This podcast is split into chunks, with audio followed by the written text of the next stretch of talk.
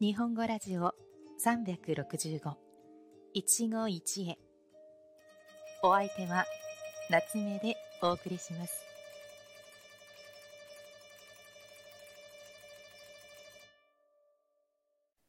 皆さんこんにちは。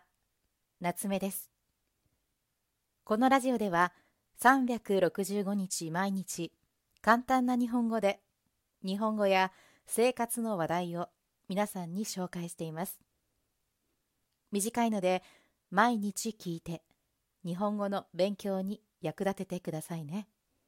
さて今日は食べ物の話題だった。昨日おとといとは打って変わって初日の出の話をしようと思います。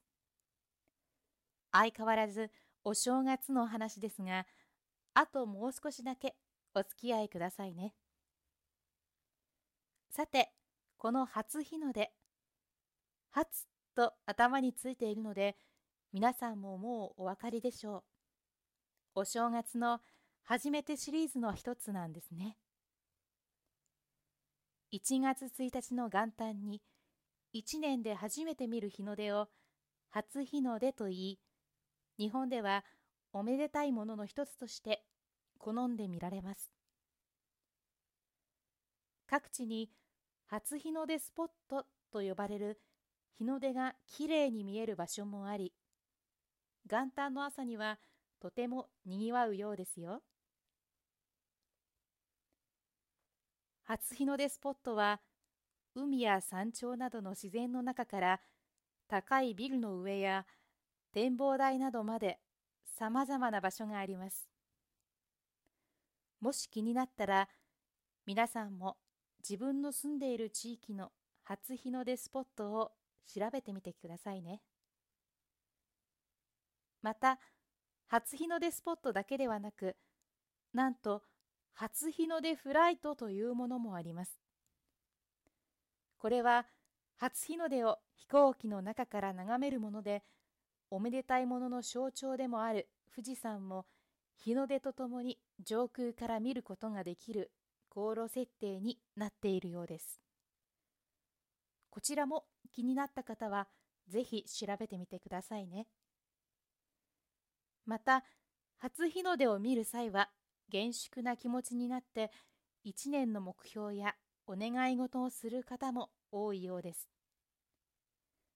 日本人は他の民族と比べると宗教を信仰しているという信仰の意識が薄く自分は無宗教だと答える人が多いようですがお正月の習慣を見ると日本人の独特の意識や世界観を覗き見ることができるようにも思いますね。さて今日の一語は「拝む」という言葉です。拝むという言葉には3つ意味があって一つは何かありがたいものや尊いものを見るという意味。二つ目は手を合わせて神様や仏様に祈るという意味。そして最後は懇願するという意味があります。先ほどお話しした初日の出について、初日の出を拝むという言い方をしますが、これは見るという意味と祈るという意味どちらもが含まれた使い方です。その他の使い方としては、1、山田さんの宝物を拝ませてもらう。2、健康を願って仏様を拝む。3、あの本を貸してくれと拝む。というように使います。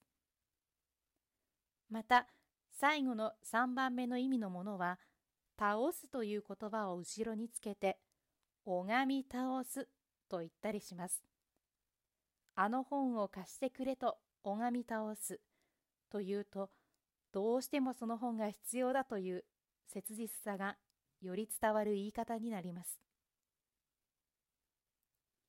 さて、今日は少し難しい言葉を勉強しましたが、どうだったでしょうか？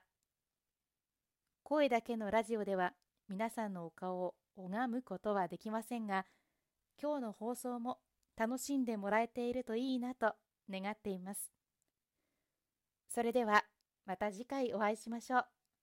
良い一日を。またね。